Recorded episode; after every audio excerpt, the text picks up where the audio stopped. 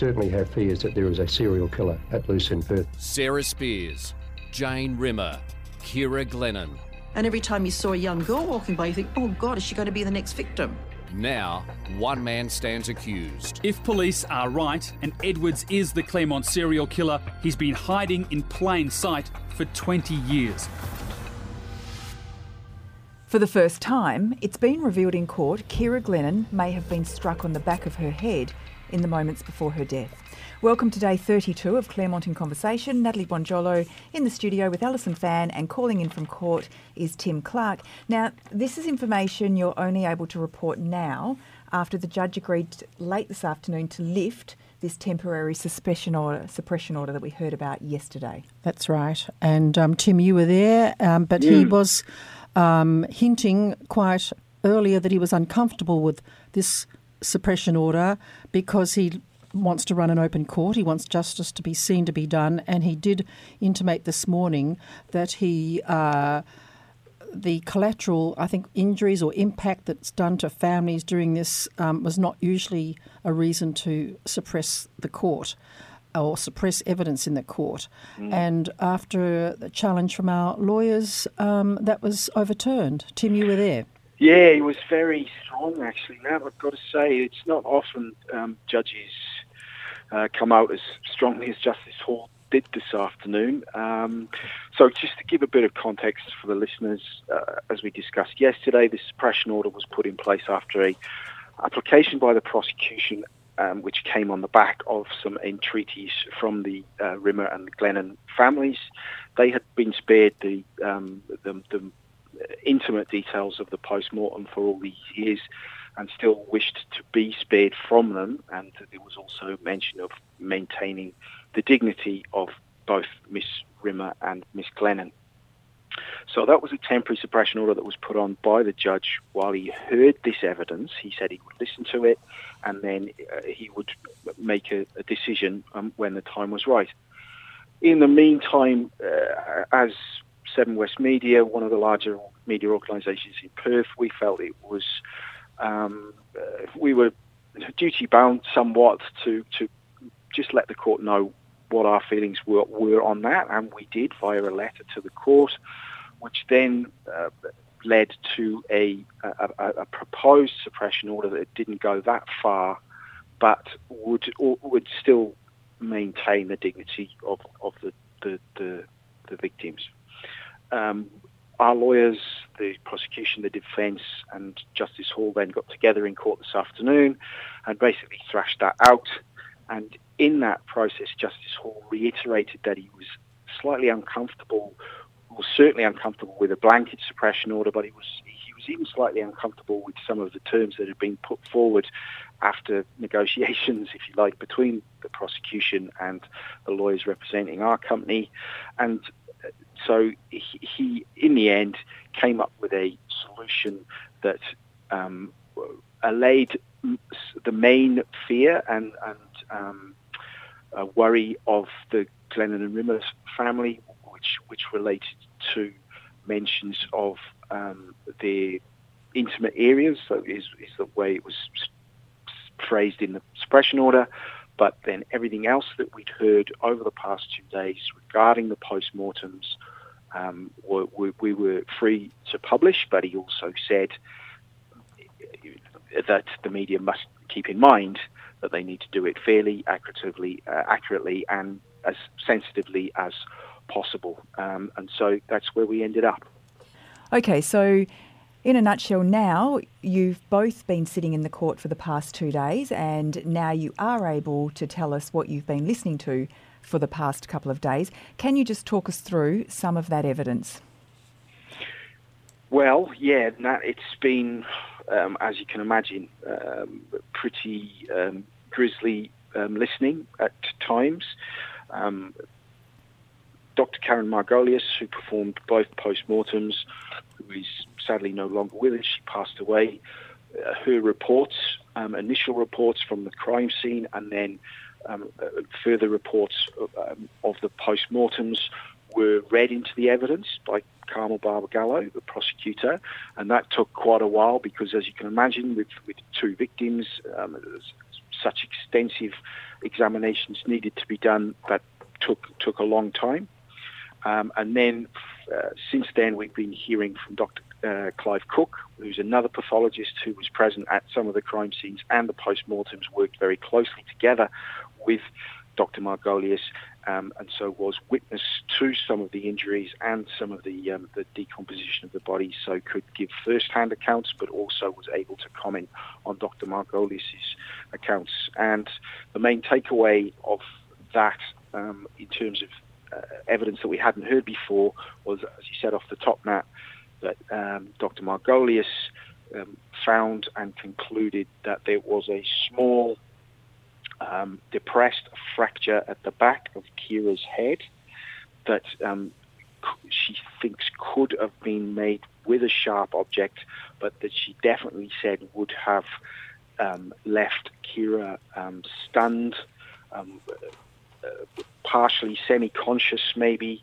um, and she also said that that, uh, that fracture was made um, at or around the time of her death. So what we can conclude from that is that there was some sort of heavy imp- impact to the back of Ciara's head, which would have left her in a very vulnerable position and more even more vulnerable than she was already. Um, and then obviously the, the, the, wounds that she suffered um, came at or around the same time. And both women also, um, although she did say that with Jane Rimmer too, um, uh, that both girls suffered defensive wounds um, on their arms. And we, we did hear some of this in the prosecution's opening, but yesterday Dr. Clive Cooke actually demonstrated how these defensive wounds occur when anybody puts both arms up, like he said a boxer would do. Uh, they call it a pugilistic stance, and both um, the victims had these uh, fairly deep wounds to both arms.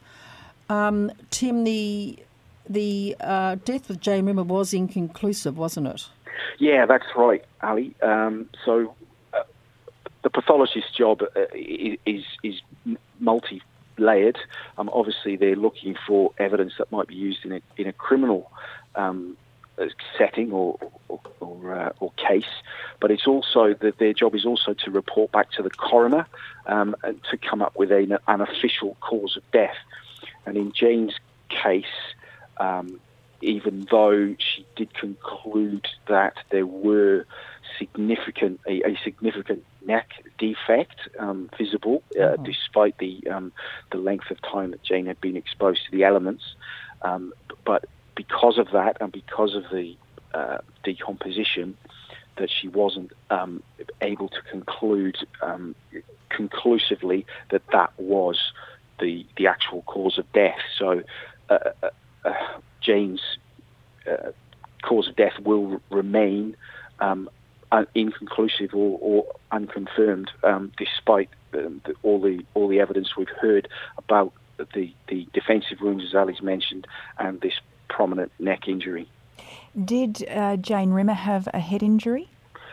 Um, well, once again, Matt, it was it was really hard to determine that because of the length of time that Jane had been Being exposed to the yeah. elements. Um, and uh, as, as much as we hate to say it, we are now allowed to say it. There had also been some significant um, animal predation of mm-hmm. the body um, over the, the, the, 55 days that she was out there, and so um, the, the, there were other um, wounds to her um, which were not, in, in Dr. Margolius' conclusion, made by a sharp instrument um, or a bladed instrument, but had been um, the uh, the result of, of animals. Um, so, in terms of a, a, a, blunt force injury or sharp force injury or any sort of fractures to Jane, it, it, that that really couldn't be determined um, be, because of, um, of, of what had happened to her post mortem. In um, Dr. Margolius's report, she actually said it was impossible to tell uh, whether Jane Rimmer had been strangled because of the state of the body, but she believed there had been no uh, fracture to the skull and no broken bones. Uh, that the, the um, yeah, I think we'll just sort of not get into the other stuff, but um, but as far as that goes, that's what she said. As far as um, uh, any fractures went, um, because of the state of the body, um, she thought she could tell that. Yeah. And you both mentioned the defensive wounds, and um, Alison was, when she was talking about that, she was demonstrating. And if you can just picture, uh, she has both her arms up with her fists clenched in front of her face, um, just like a boxer. So, can you talk to us about what the defensive wounds on the forearms were?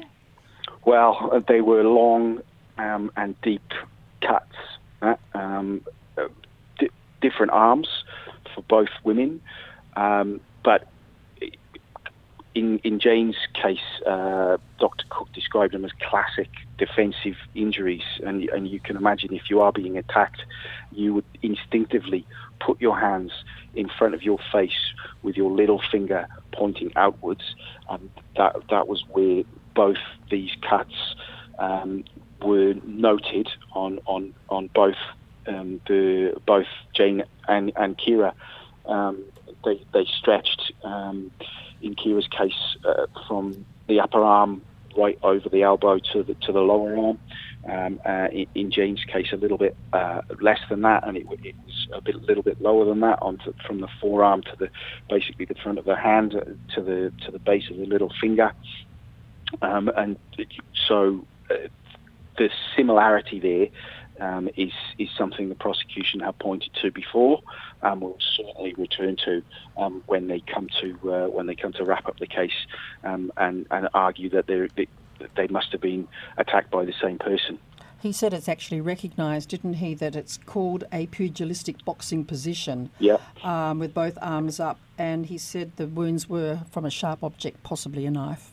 Yeah. Uh, I'm just going to cut in and and um, let you know if you can hear something that sounds like a helicopter buzzing in the background. That's because there is a helicopter buzzing in the background. It's hovering above the building where we're recording um, because we're in Western Australia and it's summer at the moment and there is a, a bushfire watch and act. So it could be very well that we're not quite sure because we're sitting in the bunker. But if you are hearing a noise, um, that's what it is. Now, um, obviously, the um, you would have also heard about the neck defects, which is how they're being talked about in um, the courtroom. Can you tell us a little bit about both of those on both of the victims?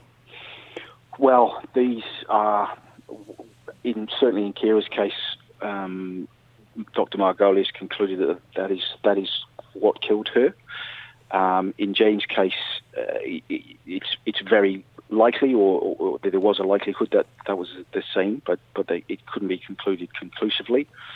Uh, what we can say about both of those is that they were um, they were very large, um, very deep, very significant, and would obviously have been uh, enormously um, uh, traumatic to, to go through. Jane's case, um, it was described at the front of the neck, but stretching out towards the collarbone and then down to just above the the, um, the breastbone, and that was on the front. And then in Ciara's case, it was the, the, there were similar wounds, but at the back of the head, um, going down. Well, one going down at the back of the head, and then towards the right of the right of her face, and then another horizontal going basically right the way across the back of her neck. Um, uh, in Ciara's case, also we know that there was significant blood loss because she was still dressed and there was uh, significant staining of her, of her clothes. Um, we also know that the, the, these wounds then uh, became um, were part of the, the decomposition of the body, and and for that reason, it was it was for that reason that doctors Cooke and Margolius said that they were um, they were done uh, um, ante-mortem, so before um, before uh, the girls died. So um, obviously very violent injuries, very brutal injuries. Um, but the fact that they were both, again, the similarities, the fact that they were both in the neck region, they were both, there were multiple cuts, um, will again be a point that the, the, prosecution will point to and return to. And um, Dr. Margolius said that she believed that Jane Rimmer had been dumped within six hours of being killed. There was a bit of a professional differences in um, the time elements, uh, wasn't there, as far as uh, whether they were killed right there, whether had they been killed somewhere else and moved. But either way, both bodies ended up in a very similar position.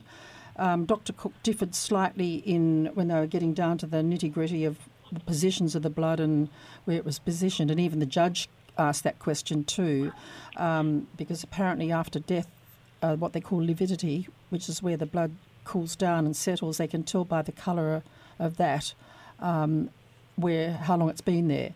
We did hear that Dr. Margolius said within six hours. Mm. Yes, that that was her that was her conclusion. She she she came to, but Dr. Cooke could, wouldn't or couldn't be um, as certain of that. Um, which, which um, I mean, could could be a point that if the defence um, uh, pick up on um, when we resume um, next week.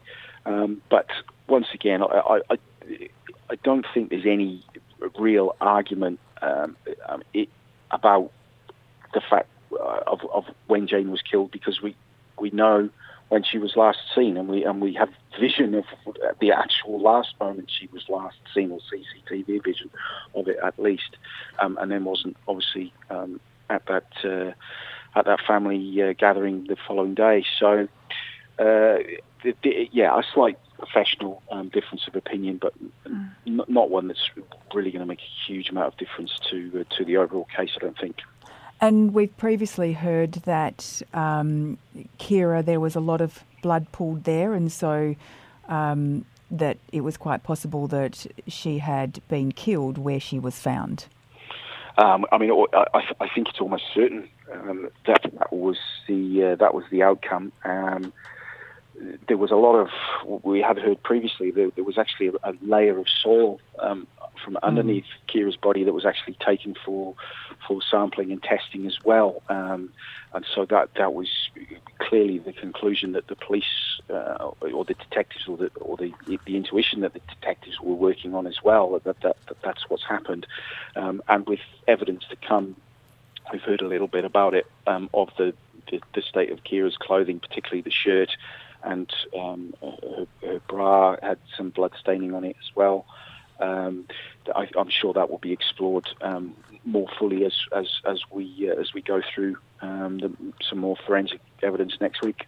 Was there any further information in relation to Ciara's broken thumbnail? There was some. There was some uh, thing that tweaked my interest only when they were talking about fingernails decomposing as well, which uh, the judge actually picked up on and asked um, Dr. Cooke, "Does that indeed happen?" And he said, "What did he say to me? Is they did. They can fall yeah, off. Yeah, yeah, yeah. I mean, it, it, it, it can be part of the decomposition process, but um, but what what what stood out to me and was uh, Dr. Margolius' statement when she was referring to Ciara was that the other nails that she noticed were uh, manicured. I mean, they were they were intact and they were, um, I think. Uh, Barbagallo referred to it in her opening statement as beautifully manicured. I mean, and so it was the, the, the broken thumbnail, which we we really do know is really important, um, did did stand out to her uh, um, at first blush, really at the, at the first real um, viewing of the of the body, and um, and and as we know, they paid particular attention to it uh, to, to take cuttings of those nails during the post mortem, um, which we will hear so much more about um, in the weeks and months to come. And I guess um, from a forensic sense, it it does point to the fact that um, they are saying that these injuries, these various injuries, are unlikely to be old or uh, for anything have been sitting there for any length of time. This is all very close to the time of death. Yeah, correct. I mean, that, that that is the conclusion that that Dr. Margolius reached, that Dr. Cooke agreed with, um, that because uh, there were adva- there were advanced um, states of decomposition around the wounds, which meant um, that they were open to the elements when the bodies were placed in the elements. If you if you know what I mean, they weren't done after, um, and they hadn't been done uh, at any significant time before, um, and they can tell that basically by the uh, by the by the decomposition rates of the body. Is that the end of the pathologists? No, we Uh, have a- we have at least one more, um, and we'll be hearing her next week. Being a public holiday here with Australia Day on the Monday, they won't resume until Tuesday, and um, we will be able to report um, her findings as well. Uh, then, of course, I think probably with them we've got what have we got coming up after that? Some more forensic um, DNA stuff, or Yeah, we think that after that, so we've got more of Dr. Cooke on, on Tuesday. He will also be cross-examined, which will be Yes. quite lengthy. Um, another, uh, Dr. Alana Buck, who is an anthropologist, but um, mainly in this process was was examining bones. Um, and then after that, we believe, we understand that we will get to PathWest um, staff and um, operatives who were obviously involved in um, collection of uh, and more, most importantly storage of exhibits, um, but then also movement of exhibits at various times over this vast timeline, including to overseas. Um, and this will is where the continuity evidence, potential contamination evidence, will really start to be rolled out. And we we, we, we think we anticipate the chief amongst those will be the chief at the time, uh, Laurie Webb, um, who we've discussed previously. He transported the nails to um, uh, the UK for when they were tested, he, and he, he also had uh, issues towards the end of his career, which led, led to him being dismissed from, from PathWest um, very, in, uh, in in the mid uh, 2010s. So, um, yeah, it's uh, it's uh, it's going to be uh, again a very interesting week, um, probably quite trying week um, for for all of us, but um, but it's um, it, it, it rolls on. And on, um, just the nature of the trial, we have to listen to all of this because it is the crux of the trial. It's um, they can't minimise anything, and of course the defence will then hone in on, on on things too, and that's why the details are so explicit and graphic Yes. and biological. I think there'll be great interest in um, this evidence that's coming up, particularly from PathWest and, and Laurie Webb, and I think uh, people will be listening to find out just how far that um, contamination, uh, uh, you know, evidence goes. Yeah, well, it's just, I mean, it is a defence hypothesis at, at the moment, Matt, so uh, we haven't I, we haven't had any evidence yet, No. but that that is what they're working on or towards or suggesting on or towards, and so that that is where this evidence will be going, and uh, um, I mean, and, whether it's proved one way or the other could could be the tipping point um, on a verdict one way or the other. Yeah. Well, thank you both for your time this week. That wraps up week seven of the trial. For more information, head to thewest.com.au. We'll be back on Monday with a special episode remembering Sarah Spiers, which is on the 24th anniversary of her disappearance. Join us then. This podcast was produced by Kate Ryan and Alicia Preedy and recorded in the studios of Seven West Media. Audio files were provided from the archives of the Seven Network and the West Australian. Sign up for daily emails and all the latest on the Claremont trial at thewest.com.au. Enjoying this podcast? If the story behind the headline matters to you, then you can count on thewest.com.au to deliver. For more on Claremont the Trial, follow the live blog, watch the nightly news updates, and sign up for daily email updates at thewest.com.au. Subscribe now for just a dollar a day at thewest.com.au.